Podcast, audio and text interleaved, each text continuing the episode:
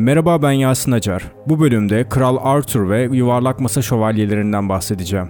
Eğer bu bölümü YouTube'dan izliyorsanız, videoya bir beğeni bırakıp kanala da abone olabilirsiniz. Spotify için de linkler açıklamada. Keyifli dinlemeler. Öncelikle kısaca esas Arthur efsanesini ana hatlarıyla şöyle anlatalım. Arthur, Kral Uther Pendragon'ın ilk çocuğudur. Britanya'da oldukça sıkıntılı ve karmaşık bir dönemde doğmuştur. Bilge büyücü Merlin, çocuk Arthur'un gizli bir yerde büyütülmesini ve gerçek kimliğini kimsenin bilmemesini tembihledi. Uther Pendragon'ın ölümüyle Britanya kralsız kalmıştı. Merlin bir kılıcı büyüyle bir taşın içine batırdı. Kılıcın üzerinde altınla yazılmış kelimeler vardı. Şöyle yazıyordu. Her kim bu kılıcı taştan çıkarmayı başarırsa Britanya krallığına hak kazanacaktır. Birçok insan marifetlerini denedi. Fakat hiçbirisi başarılı olamadı. Ta ki Arthur kılıcı çekene kadar. Arthur kılıcı çıkarınca Merlin de ona kraliyet tacını taktı. Kral Pelinor'la yapılan bir savaş sırasında bu kılıcı kırdıktan sonra Merlin Arthur'u bir göle götürdü ve suların içinde gizemli bir el yükseldi. Ona ünlü Excalibur'u verdi. Bu kılıçla Arthur savaşta yenilmez oldu. Guinevere ile evlendikten sonra ki babası ona yuvarlak masayı vermişti, Arthur büyük bir şövalye grubunun kendi etrafında topladı ve Camelot kalesinde kendi mahkemesini kurdu. Yuvarlak masa şövalyeleri bu isimle tanınmaya başladılar. Britanya halkını ejderhalara, devlere ve kara şövalyelere karşı korudular. Ayrıca kayıp bir hazine avına da çıkmışlardı. İsa'nın son akşam yemeğinde kullandığı kutsal kase olarak bilinen bir kabı arıyorlardı. Daha sonra istilacı Saksonlara karşı yapılan birçok amansız savaştan sonra Sakson ilerlemesinin nihayet durdurulduğu Badon Dağı'nda Arthur Britanyalıları büyük bir zafere taşıdı. Ancak evde işler o kadar iyi gitmiyordu. Çünkü kahraman şövalye Lancelot, Arthur'un kraliçesi Guinevere'e aşık olmuştu. Çiftin gizli ilişkisi sonunda gün ışığına çıktı ve Guinevere ölüm cezasına çarptırılırken Lancelot sürgün edildi. Fakat Lancelot kraliçeyi kurtarmak için tekrar geri döndü ve onu Fransa'daki kalesine kaçırdı. Daha sonra Arthur Lancelot'u bulmak için bir askeri keşfe çıktı. Arthur'un yokluğunda Mordred, bu da Arthur'un delikanlılık döneminde kim olduğunu bilmeden yattığı üvey kız kardeşi Cadı Morgause'dan olan oğludur. Britanya'da iktidarı ele geçirmeye kalkıştı. Arthur geri döndüğünde üvey kardeşinden olan oğlu Mordred'la savaştı ve bu savaşta Arthur Mordred'ı öldürdü. Ancak kendisi de ölümcül bir yara almıştı. Arthur'un gövdesi garip bir mavnaya konuldu ve nehirde Avalon adasına taşındı ve orada yaraları 3 tane siyah giyinmiş tuhaf kraliçe tarafından iyileştirildi. Arthur'un ölümünü haber aldıktan hemen sonra Lancelot ve Guinevere üzüntüden öldü. Ancak Arthur'un bedeni asla bulunamadı ve birçok insan onun bütün şövalyeleriyle birlikte bir tepenin altında yatıp uyuduğunu ve orada Britanya'yı kurtarmak için bir kez daha harekete geçmeyi beklediğini söyler. Kral Arthur ve yuvarlak masa şövalyelerinin hikayelerinin kaynakları birçok farklı çağdan gelir. Hikayede bahsedilen ilk güvenilir kaynak Milattan sonra 825 sıralarında yazılmış ve Nennius adıyla bilinen Galli rahibe atfedilmiş olan Historia Britonum'dur. Yani Britanyalıların tarihi. Bu çalışmada Arthur askeri bir lider olarak tanımlanır ve Nennius, Arthur'un Saksonları yendiği 12 tane savaş sıralar. Arthur Badon Dağı'ndaki galibiyetle nihai zaferini almıştır. Ne yazık ki Nennius tarafından kullanılan savaş yerlerinin isimleri uzun zaman önce yok olmuştur. Bu bölgelerin hiçbiri kesin olarak belirlenemez.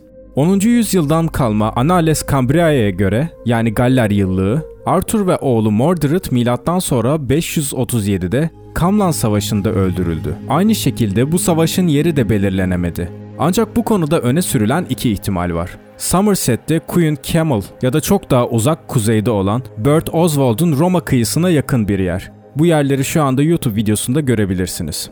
Arthur'a değinen başlıca kaynaklardan biri de yaklaşık 1136'da Galli papaz Monmouth'lu Geoffrey tarafından yazılan Britanya Krallarının Tarihi adlı kitaptır. Daha sonra Kral Arthur ve onun şövalyeleriyle ilişkilendirilecek olan şövalyelik makamını ilk kez onun öyküleriyle gördük. Ayrıca bu kitapla birlikte Mordred'la yapılan çatışma, Excalibur kılıcı, büyücü Merlin'in krala tavsiyesi ve Avalon adasına son yolculukta ilk kez görülür. Ancak kitapta Sir Lancelot, kutsal kase ve yuvarlak masadan bahsedilmiyor. Monmouth'lu Geoffrey, çalışmaları çağdaşları tarafından süslenmiş bir kurgu olarak olumsuz şekilde eleştirilmiştir ve genellikle günümüz bilginleri de aynı fikirdedir. Yine de antik Yunan tarihçisi Herodot'un durumunda olduğu gibi modern arkeolojik bulgular Geoffrey'nin yazdıklarının bazılarını doğruluyor. Bir örnek son zamanlara kadar tek kaynağı Geoffrey'nin tarihi olan Britanyalı kral Tenvantius'tur. Ancak günümüzde yapılan arkeolojik kazılarla üzerinde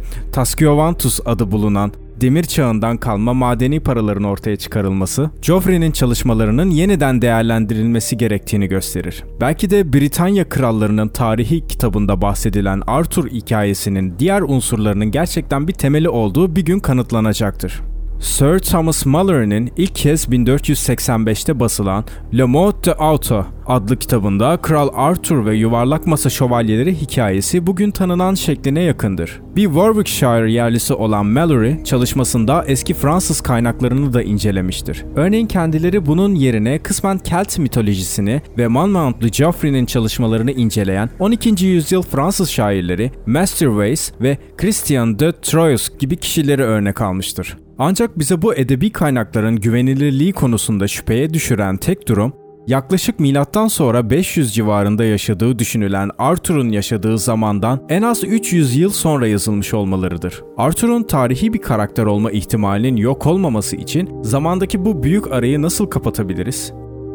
Eski Kelt edebiyatında özellikle de Galli şiirlerinde bizi bu çabada hayal kırıklığına uğratan muhtemelen milattan sonra 6. yüzyıldan önceye kadar uzanan bir Arthur karakteri görülür. Galli şiirlerinin en eskisi muhtemelen Galli şair Anehir'ine ait olduğu düşünülen The Goddodin'dir. Şair kendisi Arthur olmadığı halde kale burçlarında siyah kuzgun beslediğini ifade etmiştir. Karl Martin'in Kara Kitabı adlı kitapta mezarlıklar için dörtlükler kısmında şu dizeler vardır. March için mezarı var. Givtur için bir mezar, bir mezar da Givgan Kızıl Kılıcı için var. Dünya Arthur'un mezarını arar. Bu dizeler Arthur döneminin diğer kahramanlarının mezarları bilindiği halde Arthur'un kendi mezarının bulunamadığını ima eder.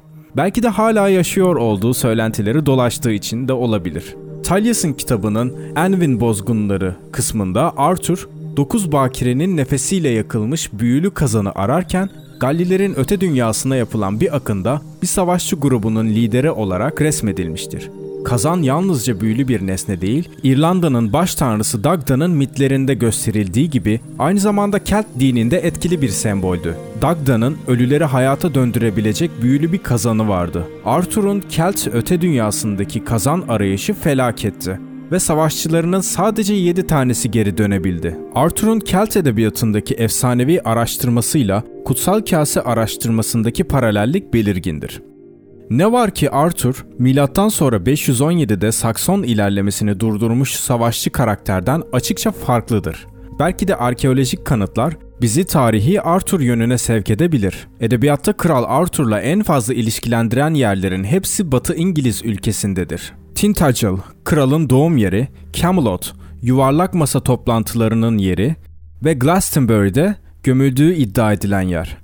Kral Arthur'un ve Kraliçe Guinevere'in mezarlarının milattan sonra 1190'da Glastonbury Abbey'de rahipler tarafından bulunduğu varsayımı bugün son zamanlarda çıkan yangınla kutsallığı bozulmuş olan Abbey için para toplamak amacıyla rahipler tarafından tertiplenmiş kurnaz bir aldatmacı olarak görülüyor.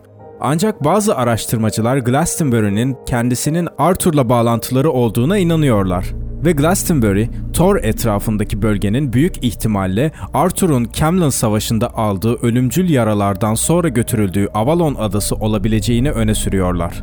Glastonbury'den yalnızca 19 kilometre uzakta kalan Cadbury Kalesi, karanlık çağlardan yeniden işgal edilen demir çağından kalma bir kuledir ve çoğunlukla Camelot'la özdeşleştirilen bölgedir. Milattan sonra 6. yüzyılda kale devasa savunma burçlarıyla muazzam bir hisara dönüştürüldü ve bölgeden çıkarılan içlerinde Akdeniz'den getirilen şarap küplerinin de bulunduğu bulgulardan anlaşılacağı üzere burası önemli ve etkileyici bir karanlık çağ hükümdarının makamıydı. Bu da Arthur'un gücünün bir temeli olabilir mi? Arthur'un doğum yeri konusunda ileri sürülen yerlerden birisi de içinde Arthur geçen yer isimleri bol olan bir eyalet olan Cornwall'daki Tintagel Kalesi'dir. Tintagel'daki ana yapı Orta Çağ'dan kalma olmasına rağmen bölgede yapılan arkeolojik çalışmalar onun önemli bir karanlık çağ kalesi ve ticaret merkezi olduğunu göstermiştir. Ki bulguları arasında Anadolu'dan, Kuzey Afrika'dan ve Ege'den gelen yüksek miktarda şarap ve yağ küpleri bulunmuştur. Biraz daha günümüze yaklaştığımızda 1998'de bölgede Latince yazılmış küçük bir taş levha parçası bulunmuştur. Kol'un torunlarından birisinin babası Ortognu bunu yaptırmıştır. Ortognu, Artnu veya Arthur anlamındaki Kelt isminin Latince şeklidir. Fakat bu efsanedeki kral Arthur mudur? Maalesef bunu bilmemizin bir yolu yok. Cadbury Kalesi'nde olduğu gibi elimizde Arthur efsanesi zamanında milattan sonra 6. yüzyılda yaşayan güçlü bir Britanyalı başkanın evi olduğu aşikar olan önemli bir kale var. Elimizde efsanelerin geçmişleri var. Fakat şu anki kanıtlarla gidebileceğimiz nokta bu kadar.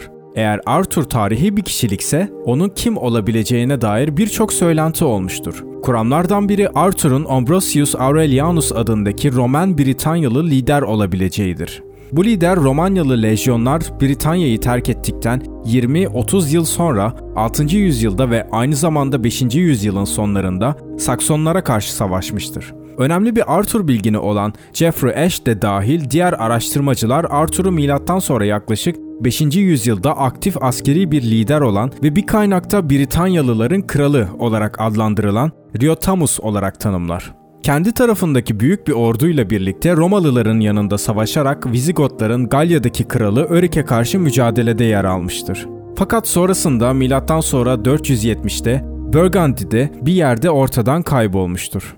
Riotamus ismi en yüksek lider ve yüce kral anlamındaki kelimelerin latinceleştirilmiş hali gibi görünür ve bu yüzden kişisel bir isimden daha büyük bir ünvandır. Ki bu da onun Arthur ismine benzememesini açıklar. Arthur'un Riotamus olduğu teorisine destek olmak için eklendiği görülen etkileyici bir ayrıntı da bu Britanya kralının ordularının Arvandus tarafından yollanan mektupla açıkça Gotlara yenilmiş olmasıdır. Ki bu da Arvandus daha sonra vatana ihanet suçundan idam edilmiştir. Orta çağdan kalma bir kronik kayıtta Arvandus ismi Morvandus olarak değiştirilmiştir. Bu da ismin latinceleştirilmiş şekli olan efsanevi Arthur'un hain oğlu Mordred'a benzemektedir. Ve ne yazık ki Gaul'da yaptıklarının dışında Riotamus hakkında hiçbir şey bilinmemektedir. Bu nedenle onun Kral Arthur ve yuvarlak masa efsanesini büyüten çekirdek olup olmadığını söylemek imkansızdır. Bu kadar yazıyı topladıktan sonra artık bir sonuca geçmemiz gerekir. Arkeolojik ve metinsel kanıtlardan anlaşıldığı üzere en muhtemel kuram Arthur'un Britanya'yı yağmacı Saksonlara karşı savunan bu Britanyalı başkanlardan birinin ya da daha fazlasının bir birleşimi olmasıdır. Kelt mitolojisindeki unsurlarla ve Orta Çağ romantizmi ile birleşerek bugün bildiğimiz efsanevi Arthur oluşturulmuştur. Demek ki aslında Arthur gelenekleri için bir tarihi temel vardır. Efsanenin bu kadar uzun süre yaşamış olması Arthur karakterinin insan bilincinde bir tele dokunduğunu kanıtlar ve sadece bir kahramanla değil, aynı zamanda Britanya topraklarının ruhunu da sembolize eden bir kralla kendini özdeşleştirme gibi bazı kökleşmiş ihtiyaçlara da cevap verir.